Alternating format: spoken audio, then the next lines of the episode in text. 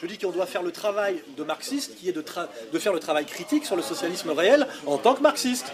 Mais Appliquer les outils marxistes à, l'expérience socialiste. mais dans ton, dans ton explication, il y a le rapport marxiste. Mais c'est très intellectuel comme rapport. Mais comment on fait en sorte pour établir le rapport de force dans notre société pour espérer de mettre en place tout ce que tu dis? Parce qu'il y a la critique, je suis d'accord avec toi dans la critique, mais il y a un côté intellectuel. Déjà prendre conscience que la, la, classe moyenne n'est pas l'ennemi et que c'est l'allié. La, classe moyenne est en train de. de manière... Regarde, Arlette Elle a été sponsorisée pour sa bêtise parce qu'elle dit patron-travailleur. Elle empêche la lecture marxiste moderne. Car en réalité, les patrons-travailleurs, ça n'existe pas. Aujourd'hui, tu as des technogestionnaires de l'appareil de production qui sont des salariés qui touchent des stocks options gigantesques et qui bossent pour un capital atomisé, atomisé qui n'est lui-même plus national, avec des noyaux durs. Donc si tu pousses l'analyse jusqu'au bout, tu fais exploser ces concepts complètement archaïques qui ont pour but de t'empêcher de comprendre les rapports de classe modernes. Et c'est pour ça que la bourgeoisie l'a sponsorisé. Parce que patron, travailleur, je veux bien, mais qui sont les patrons, qui sont les travailleurs? Tu découvres que les, qu'elle désigne comme patrons sont les travailleurs, et ce qu'elle désigne comme travailleurs sont souvent des petits rentiers, complices de l'hyperclasse, tu vois pour liquider la classe moyenne qui sont devenus des surtravailleurs. Tu vois, voilà. Donc moi je dis, soyons marxistes authentiquement jusqu'au bout. Arlette Laguillet, au mieux c'est une idiote, je pense qu'elle est, mais au pire c'est un joujou du capital, ça c'est clair et net, tu vois, parce qu'elle produit une épistémologie tellement archaïque qu'elle t'empêche de rien comprendre. Tu vois, c'est comme un, médecin qui, qui, pratique une médecine tellement dépassée que c'est un assassin et un boucher. Tu lui confies pas tes gosses, tu vois ce que je veux dire et, réfléchissez donc au rôle historique qu'a joué euh, euh, lutte ouvrière euh, dans la prise de conscience de ce que c'est que les rapports de classe, les rapports de force entre capital et travail. C'est un rôle entièrement réactionnaire qu'elle a joué objectivement.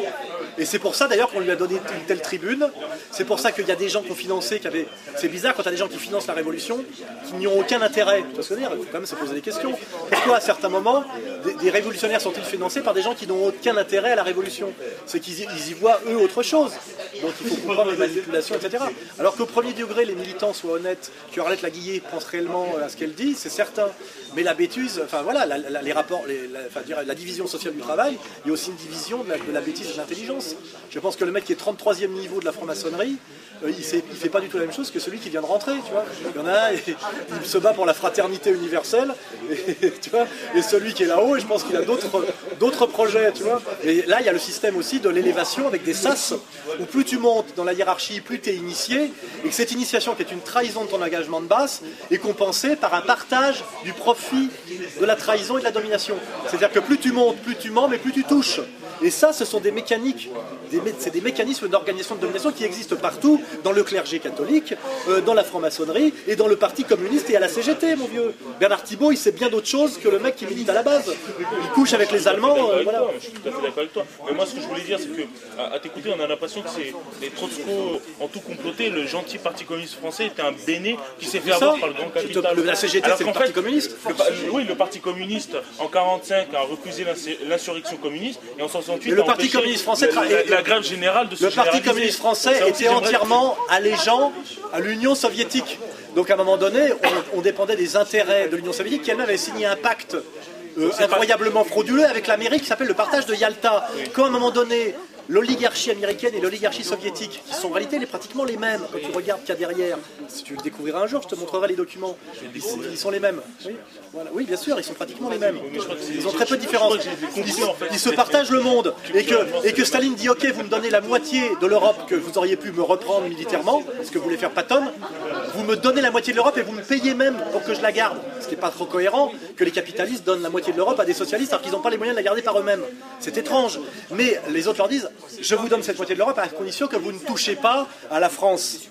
Donc qu'est-ce que fait, Staline? Il appelle Thorez, si tu veux, il dit vous, le Parti communiste français, vous avez ordre de ne pas prendre le pouvoir en France, alors vous pouvez le prendre. Donc on désarme les, FTP, et puis vous remettez les mecs au boulot parce qu'il faut redévelopper la France. Et ça veut dire que l'armée française, avec la complicité du PC, tire sur les travailleurs dans les mines dès les années 50. Et eh bien ça, ça s'appelle de la politique de la politique à haut niveau, et le pauvre ouvrier de base, il l'a dans le cul de A à Z, comme toujours. Voilà. mais parce que des fois, on a l'impression dans le discours. C'est pas des trotskistes, là, tu vois. là, c'est Staline et Thorez. Donc je t'ai pas parlé de trotskistes. Je, je parle de trotskistes quand je parle avec des connards de bobos, tu vois.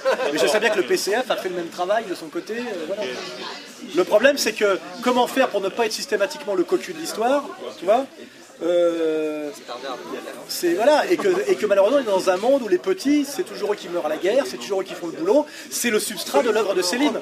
L'œuvre de Céline c'est de dire de toute façon c'est toujours les petits qui payent. Toute son œuvre est traversée par ça ce que Marc-Edouard Nab n'a jamais compris hein, parce qu'il sait pas ce que c'est que les travailleurs. Lui la question sociale lui est totalement étrangère. Mais le substrat de l'œuvre de Céline de A à Z c'est de toute façon c'est toujours les petits qui payent qui bossent qui meurent qui sont assassinés qui meurent à la guerre etc c'est pour ça que et c'est pour ça que, que, que Céline était considérée et par Elsa Triolet et par Staline comme le seul auteur prolétarien, alors qu'il n'est pas du tout issu du prolétariat, car le prolétariat c'est une classe qui n'existe pas, elle n'a jamais produit un écrivain. Elle n'a pas de, selon ton critère, elle n'a pas de sensibilité mais selon le critère économique, il y a un prolétariat qui se ne produit pas d'art. Il Oui, produit pas d'art. Oui, ça c'est ton critère. Ben, c'est un critère important.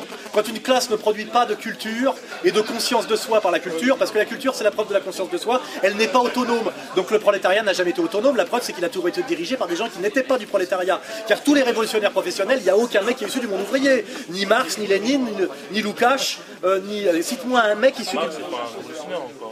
Bah, non mais d'accord, mais cite-moi un leader communiste qui, de haut niveau qui soit issu du prolétariat authentiquement. Il y a une Bah voilà, bah, c'est quand même une question fondamentale. Les ouvriers n'ont pas le temps d'apprendre le marxisme. Il y a des mecs qui, leur- qui le font pour eux, qui sont ce qu'on appelle au mieux des clercs, qui sont issus de la petite bourgeoisie cultivée, qui s'appelle le clerc de gauche. Et ce sont ce qu'on appelle des clercs, qui étaient comme les curés dans l'Ancien Régime.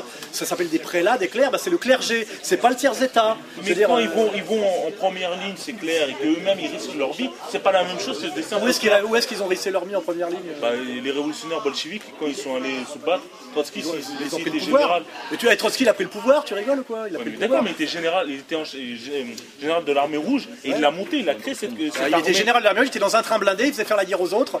Et, Mais c'est ça, un euh, et il a général. réprimé par la force euh, les, Mais par définition, un général, Il a fait tuer des millions de mecs. Et quand ça a Mais mal tourné pour lui, Mais il s'est barré. Et il a fini chez les bobos au Mexique. Et heureusement que Staline fait bien le boulot. Non, Mercader. non. Attends, fais-moi marrer avec Trotsky. Non, non, non, je vais te faire marrer parce que c'est quand même gros. Il a travaillé- détails. qu'est-ce qu'il a travaillé en usine, Trotsky. Mais c'est chef Non, mais attends, mais ça veut dire que ton critère c'est de travailler en usine, t'as pas travaillé J'ai pas dit ça J'ai dit qu'il faut avoir conscience que ces mecs qui ont du mot prolétaire à la bouche, il n'y a pas un prolétaire parmi eux. C'est tout. Et que c'est c'est comme- pas le- c'est vieux comme le monde que ce- c'est les déclassés qui agissent au nom de des- pauvres euh, et que c'est valable d'ailleurs partout. Dieudonné est un métis, ce n'est pas un noir intégral. Il faut être un métis pour se révolter. Le mec qui a inventé le, qui a inventé le rastafarianisme euh, en Jamaïque, c'est un fils de planteur blanc, c'est un métis aussi. Et même euh, Maître Vergès, c'est un métis. En réalité, les mecs qui font les révolutions, ce sont des métis et des déclassés, ce qui veut dire la même chose. C'est-à-dire sont- ils ont une double origine de classe. Et en fait, chez un déclassé qui se révolte contre le, contre le, qui est scandalisé de la condition du prolétariat, chez l'intellectuel déclassé, c'est le bourgeois. Tu vois Pourquoi Dieudonné est en colère Parce que c'est le blanc qui se révolte en lui, d'être traité comme un noir. C'est ça s'appelle ça, ça s'appelle comprendre ce que c'est que l'idiosyncrasie du métis. Tu vois ce que je veux dire exactement Vergès. Pourquoi Vergès trouve ça insupportable la situation des Réunionnais Parce que son père était, médecin, tu vois, et il n'était pas réunionnais, tu vois. Voilà. Et ça, c'est pas du tout une critique. C'est-à-dire que ce sont toujours les métis et les déclassés qui font tout. Les prolos, c'est la chair à canon. Ayant au moins conscience de tout ça, il n'y a jamais eu un cadre euh, issu du prolétariat, Stakhanovitch- Stakhanov est un enculé. C'est un mec qui dit je peux faire trois fois plus que les autres pour jamais plus travailler. C'est-à-dire qu'il a un jour il a travaillé trois fois plus que les autres, il n'a plus jamais travaillé de sa vie. Après il faisait des conférences pour pousser les autres à, effectivement, c'est un jaune, tu vois ce que je veux dire, euh, à, dire vous pouvez faire trois fois plus que, le plan, que ce qui est ordonné par le plan quinquennal. Tu vois ce que je veux dire? Il faut avoir quand même, il faut, moi je, je te critique pas, je te dis tu as la naïveté de la pureté de la jeunesse, comme je veux dire un, un jeune homme qui aime Jésus-Christ et qui devient, mais lis les romans de la bourgeoisie catholique française, du jeune mec qui rentre au séminaire, tu vois ce que je veux dire? Tu vas découvrir la même chose, et qu'il a l'idéal du Christ, tu lis, Berna- tu lis de Bernados à Stendhal, le jeune qui rentre au séminaire, c'est le rouge et le noir, et qui voit de l'intérieur ce que c'est que l'église catholique. Des fils de paysans qui veulent bien bouffer, échapper. Il y a un mec qui est génial pour ça, c'est Sergio Leone. Il y a tout dans Sergio Leone. Si tu veux apprendre le marxisme, pousser plus loin que ce que tu l'as vu, tu regardes la trilogie. euh, euh, il était une fois dans l'Ouest, il était une fois la Révolution, il était une fois en Amérique. T'as même pas besoin de lire Marx, tu vois. Ouais, mais en gros, je te montre. Effectivement, euh, Attends, regardez. c'est parfait. trois Il était une fois la Révolution, il y a tout dedans. Il y a tout sur la Révolution, la manipulation ouvrière, etc. tu vois. Voilà. Mais c'est déjà, dans- c'est déjà aussi dans Balzac, excusez-moi. Enfin, tous les grands auteurs, et c'est même, c'est même dans Proust, hein, si vous le lisez bien. hein. Voilà. Donc euh, voilà, je veux dire, euh, Ce que je veux dire, c'est que comment on peut faire alors à ce moment-là une révolution comment on peut faire, c'est, j'ai pas dit ce qu'il fallait faire. Je te dis déjà, si tu pars, si tu pars sur un diagnostic qui est faux de A à Z et une analyse de la situation on qui est, d'une naïveté totale, tu vas, tu d'abord tu l'auras plus, toi tu l'auras soit dans le cul, soit pas dans le cul. Vrai, tu, tu- ce que dirais, tu, tu- la pureté militante conduit à l'abandon du militantisme. tu vois. Donc voilà, c'est- Ouais. Heureusement, j'ai rencontré des gens qui pouvaient le contraire, parce qu'il y a des gens quand même. Par exemple, je sais pas si tu connais les. J'ai pas dit qu'il fallait pas militer, je suis l'exemple d'un mec qui continue à militer, alors je pourrais faire autre chose. Mais je moi, dis, je connais euh, des, des types qui sont dans ce qu'on appelle le parti, les, les so- le socialiste par en bas, c'est des Américains, euh, des Américains, des Anglo-Saxons. Déjà, tu, tu les vois pas de près. Ah non, non, ils sont sont en. France. Non, non, non, ils sont en France. Ils travaillent en France. Et justement, ils sont sur une ligne, où je- quand j'ai rencontré ER, c'est-à-dire que. Est-ce que c'est pas la ligne tant ER, mieux, alors. Mais en fait, ils sont sur une sur les questions de l'islam. Ils pensent que il, il peut y avoir objectivement une unité entre le combat de, de l'islam, du monde oriental musulman, contre le système capitaliste. C'est-à-dire que. Mais moi que- aussi, je dis ça de loin, mais quand tu t'intéresses à l'islam de près, Albert Halit l'a dit hier, tu découvres des épiciers, des boutiques, des agents de, des gouvernements. Oui, c'est- mais c'est le prolétariat qui va se battre, c'est-à-dire les musulmans qui se battent, c'est le prolétariat. Donc si on, a, additionne la, la lecture de classe avec la- cette question de l'islam, si on additionne avec la lecture de classe en disant vous êtes vous emmenés par vos dirigeants musulmans, mais en fait J'aimerais bien que tu aies raison, mais ton prolétariat musulman, tu peux, tu peux idéaliser chaque, chaque catégorie parce que c'est pratique dans les manipulations conceptuelles d'avoir des catégories pures. Le problème, c'est que ton prolétariat musulman, plus tu vas le chercher, moins tu vas le trouver. Je dis pas qu'il n'existe pas, mais il n'existe pas à ce niveau de simplicité, de pureté. Oui, bien sûr, vous, êtes dans- d'accord. vous, vous voulez faire des maths avec des sciences humaines. Je vous ai dit, l'espace socio-économique, ce n'est pas l'espace idéal des nombres. Dans le monde des mathématiques, euh, comment dire, un axiome est valeur constamment, tout le temps et en tout lieu. Tu veux dire, il n'y a pas de montée, il n'y a pas de descente, il n'y a pas de température chaude et froide, etc. Dans le monde réel, c'est pas, c'est ce que, c'est la théorie des plis chez Deleuze. Il faut que vous compreniez pourquoi ces mecs se sont mis à penser à ça. Et Deleuze, il a fait le parcours marxiste intégral de A à Z. Tu vois, ils l'ont tous fait ton parcours. Je l'ai fait aussi. Ils disent à un moment donné, malheureusement, c'est pas, c'est pas comme dans les maths, c'est pas tout plat. Tu vois, un prolo chinois, c'est pas un prolo français. Quand tu dis un prolo chinois, t'es exploité. Par rapport à son logiciel de chinois, il comprend même pas de quoi tu lui parles forcément. Tu vois, parce que sa vision du monde, elle est ni chrétienne ni judéo-chrétienne. Elle peut être, euh, je sais pas quoi, shinto, taoïste, etc. Et déjà, il voit pas le problème de la même façon. Et déjà, il te dit ton école, ton idéologie marxiste-léniniste que tu universelle, elle est relativement occidentale.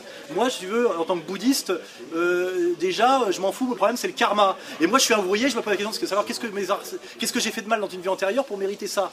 Bah déjà, quand c'est ça ton substrat éducationnel, c'est difficile de pousser la révolution, tu vois. Parce que je veux dire, déjà, alors tu dis non, mais le bouddhisme est une aliénation. La théorie de l'aliénation, c'est bien joli, tout est une aliénation, sauf le matérialisme dialectique, tu vois, et le matérialisme historique. Et ben à un moment donné, il faut réviser ton, con- euh, faut réviser ton concept d'aliénation. Il est peut-être un peu pauvre, tu vois ce que je veux dire ce que tu es en train de dire, c'est que La religion, une c'est une aliénation. générale et ensuite il y a une pratique, c'est-à-dire qu'il y a une adaptation de, du marxisme. Le marxisme intelligent, c'est celui qui va s'adapter, c'est celui Bien qui sûr, va renouveler son parce que si tu veux faire de la est solidarité au niveau de la base dans une est lutte, tu dois sortir de tes catégories essentialisées. J'ai les musulmans avec moi. Moment donné, il y a Mais des attends, cons qui attends, m'ont mais dit, moi, je parle- on va voir les musulmans avec nous. Bah, plus tu cherches les musulmans, moins tu les trouves, parce que tu vois qu'il y a des chiites, des sunnites, euh, il y a des Algériens, des Marocains, des Tunisiens, des Égyptiens, des islamo-sionistes, des agents du ministère de l'Intérieur, des agents des polices marocaines. Vous avez vu mon interview euh, par, euh, sur Almanar euh, Bruxelles? Vous avez vu ce que c'est que se faire enculer à sec par un musulman qui essaie de défendre? Bah ça c'est Rabat, ça s'appelle, tu vois. C'est les mecs en ce moment, ils, participent au projet Aladdin. C'est d'enseigner la Shoah, dans- la Shoah dans les écoles. Parce que derrière, il y a la famille Yazoulet, tu vois ce que je veux dire? Et il y a Mohamed VI, tu vois, VI, voilà. Bah voilà, bah à un moment donné, tu dis, ah bah c'est vachement bien, on, on est tous potes les musulmans, hein, tu vois, puis tu crois qu'il y a les musulmans. Comme dit, on est tous potes les cathos, tu vois, pareil. Oui, mais regarde, Tu vois, là. dans une On est tous potes les communistes, général. tu vois, bah ça n'existe euh, pas, voilà. Oui, mais, mais moi, je. Encore une fois, tu es parti dans une radio, par définition, dans une radio ou un anima- animateur radio, c'est déjà quelqu'un qui cul- culturellement. Qu'est-ce que je fais J'essaye de de pas perdre déjà. Je, gagnais mon combat. pas- Non, mais parce que je peux déminer au fur et à mesure. J'ai identifié que les mecs c'était des agents de rabat de, de, de la monarchie euh, chérifite et que j'ai et que j'ai fait en sorte de pas déraper, de pas m'énerver. Mais je veux dire que si j'étais arrivé avec ton niveau de naïveté, j'explosais en vol. Toi, tu te faisais soit bananer, soit tu raccrochais, soit tu te mettais à pleurer. C'est ça que je. Mais bien sûr que si. Écoute, je veux pas te ridiculiser, je te parie. Mais je te parie tout ce que tu veux que dans n'importe quel Sénat, d'extrême gauche, d'extrême droite, je t'envoie comme je t'ai envoyé ce matin parler, tu vas voir que tu vas te faire exploser par des mecs infiniment plus vicieux que toi. Tu te rends pas compte de la. Tu fais face à un Cohn-Bendit, il te met, il te met en slip, Cohn-Bendit. C'est un maître de la dialectique et du vice, il connaît tout de A à Z. C'est un champion, c'est un virtuose. Tu, tu peux le confirmer, non? Mec- Un mec comme Cohn-Bendit, il te met à poil dans un débat si t'es un, un honnête euh, marxiste-léniniste. Oui, c'est l'ordure intégrale. Il sait toutes les démagogies, il va repérer les regards des mecs, il va jouer sur la gonzesse mignonne, il va flatter les machins. Non mais c'est les. Et malheureusement, la vie, c'est ça. C'est pas le, t'as pas Saint Logos qui défend pour te dire t'as gagné. Il n'y a pas d'arbitre en philosophie, il n'y a pas d'arbitre en politique. C'est pas comme au foot. C'est pas genre je gagne de but à un. Le sophisme, le, le philosophe face au sophiste, eh ben, c'est un mec qui boxe honnêtement, pendant que l'autre a deux, a deux, a des, comment dirais-je, des, des gants truqués, il lui tape que dans les couilles. Qu'est-ce que fait un philosophe face à un sophiste Comme vous n'êtes pas tous des virtuoses du logos, le sophiste, une fois sur deux, vous n'identifiez pas que c'est un sophiste. Et je vous signale en plus que, le, euh, que ce soit Schopenhauer ou le Talmud, tout ça, c'est de la logique sophistique. Et ben, il y a des maîtres du sophisme. Et si, et malheureusement, même si moi je suis un maître du logos, euh, la clientèle, encore vous, vous êtes déjà des, des- du haut niveau parce que vous êtes là, mais t'es face à, t'es face à une foule, t'es face à une foule. Sur une foule, le sophiste il te bat, le sophiste il te bat, parce que le sophiste c'est un démagogue. Et ben à chaque fois, tu mets un pur euh, logicien. euh, chrétien, honnête, tout ce que tu additionnes toutes les qualités, pur prolétarien, honnête, logicien, machin, etc., maître du logos, généreux, etc., face à un sophiste, etc., et ben la foule, à la fin, il se passe, c'est ce qui se passe avec Jésus, elle lynche le gentil. Et elle porte, et elle porte, elle porte au pinacle l'enculé. Cohn-Bendit ne fait que, vous, que nous enculer depuis 1968. C'est encore le leader des Verts en France, alors qu'il est même pas français. Tu vois ce que je veux dire? Et il va encore ramener les écologistes au candidat du PS qui est censé prendre le pouvoir après Sarkozy, qui sera peut-être Strauss-Kahn. Il va rabattre pour Strauss-Kahn au deuxième tour. Et tous les cons d'écologistes, ils, vont- ils sont encore en train de s'extasier sur Cohn-Bendit, qui est quand même un vieux. Tu vois, une vieille et ben là, je suis obligé d'admettre le réel, c'est que Cohn-Bendit, il, quelque part, il est plus fort que moi parce que lui, il vit pas dans, le, dans la conscience possible, pour reprendre les arguments de Goldman et Lukács, il vit sur la conscience réelle. Il méprise les cons. Et malheureusement, et moi, c'est le premier mec qui m'a dit ça, c'est le sénateur 68. Il m'a dit avant une émission, parce que comme il s'agit au PC, il croyait que j'étais de la, comme lui de la trahison. Il fait ces connards de Français quand tu penses tous ces prolos à la con. La- mais la, France c'est un pays de cocagne. Le mec il est sénateur socialiste, ancien révolutionnaire. C'est un enculé de A à Z. Il vous méprise, il méprise le peuple. Mais dans un débat face à moi, c'est lui qui va gagner, je te garantis. hein. Il va flatter le prolo, il va, il va promettre un peu de pognon, il va glisser des bifetons. C'est-à-dire que c'est ça le problème, c'est que moi j'ai raison, c'est pour ça que je risque d'en crever. Et comme je sais que je décide du jour de ma mort, je veux pas que toi, tu me pousses, euh, comme d'autres, à mourir plus tôt que quand j'en ai, dé- j'en ai décidé. Et je te dis que moi, un militant révolutionnaire, un militant révolutionnaire pur, c'est ce qu'il y a de plus dangereux. Tu vois ce que je veux dire? Voilà, c'est ce qu'il y a de plus dangereux et parfois même de plus inefficace. C'est comme un mec qui veut draguer, qui croit que toutes les, femmes sont comme sa mère, tu vois, il tirera jamais une gonzesse. C'est quand même des. Voilà, il faut comprendre. Je veux dire, je veux pas, je dis pas qu'on doit pas être marxiste, qu'on doit pas être révolutionnaire et même et qu'on doit être des antilibéraux carabinés, mais il faut tenir compte du réel, l'analyser, euh, etc. Et ne pas se cacher derrière un idéalisme où on essentialise des catégories, les musulmans, les prolétaires, euh, les machins, etc. Parce que là, c'est catastrophique. C'est-à-dire que tu vas vers des déceptions tellement grandes qu'elles peuvent conduire à ton suicide. Le meilleur de l'ignoble enculé qui a fait le film, et lui qui est passé à la caisse, qui s'appelle Mourir à 30 ans, Oui. et ben, qui d'ailleurs, c'est pas son vrai nom. Faudrait peut-être qu'on le dise. Hein. Lui, c'est un enculé, mais Rekanati, lui, s'est suicidé, tu vois. Parce que lui, il a compris, si tu veux, le bout du mensonge pseudo-révolutionnaire. Il y en a un qui s'est suicidé, l'autre qui est un enculé, et l'enculé qui s'appelle. euh, pas son vrai nom. Au cercle de l'oratoire. Voilà, ouais, bien sûr, bien sûr. On va, on va peut-être faire son CV plus tard s'il y a sans micro. Et lui, qu'est-ce qu'il a fait? Il est, il est allé chez, euh, euh, à la deuxième chaîne de télé, appelé à la guerre du Golfe, si vous vous rappelez bien.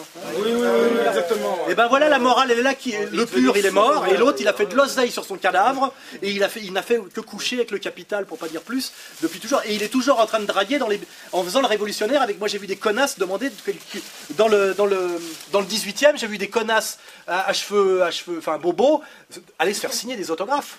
Tu vois pour eux, c'est un, c'est un héros de la gauche révolutionnaire.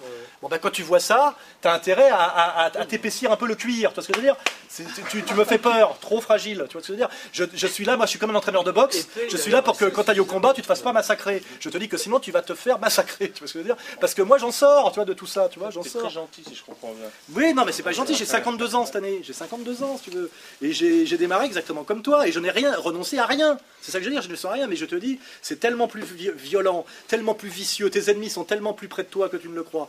Euh, C'est tellement dégueulasse que pour pouvoir survivre à tout ça, il faut de l'humour. Non, mais tu peux survivre à tout ça si tu as de l'humour.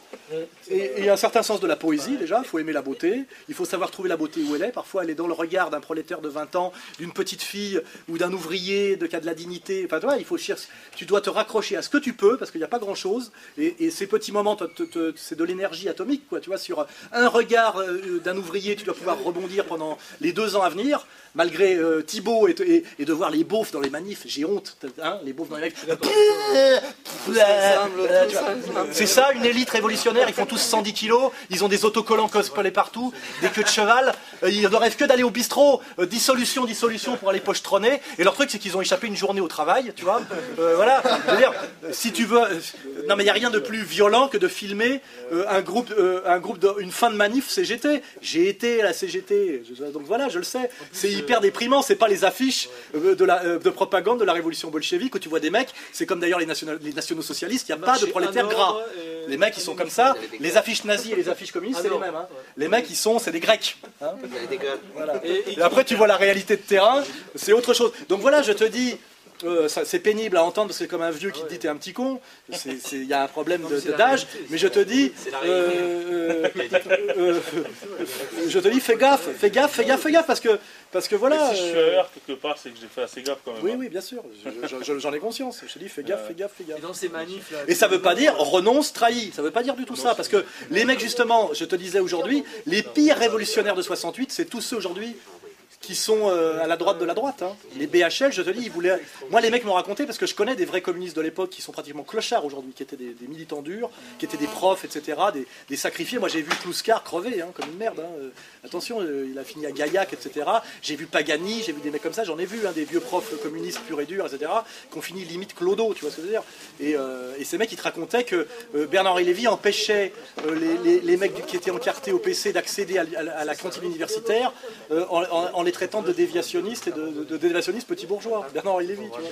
Je veux dire, ça te, ça euh, relativise tout ça, tu vois, c'est tout.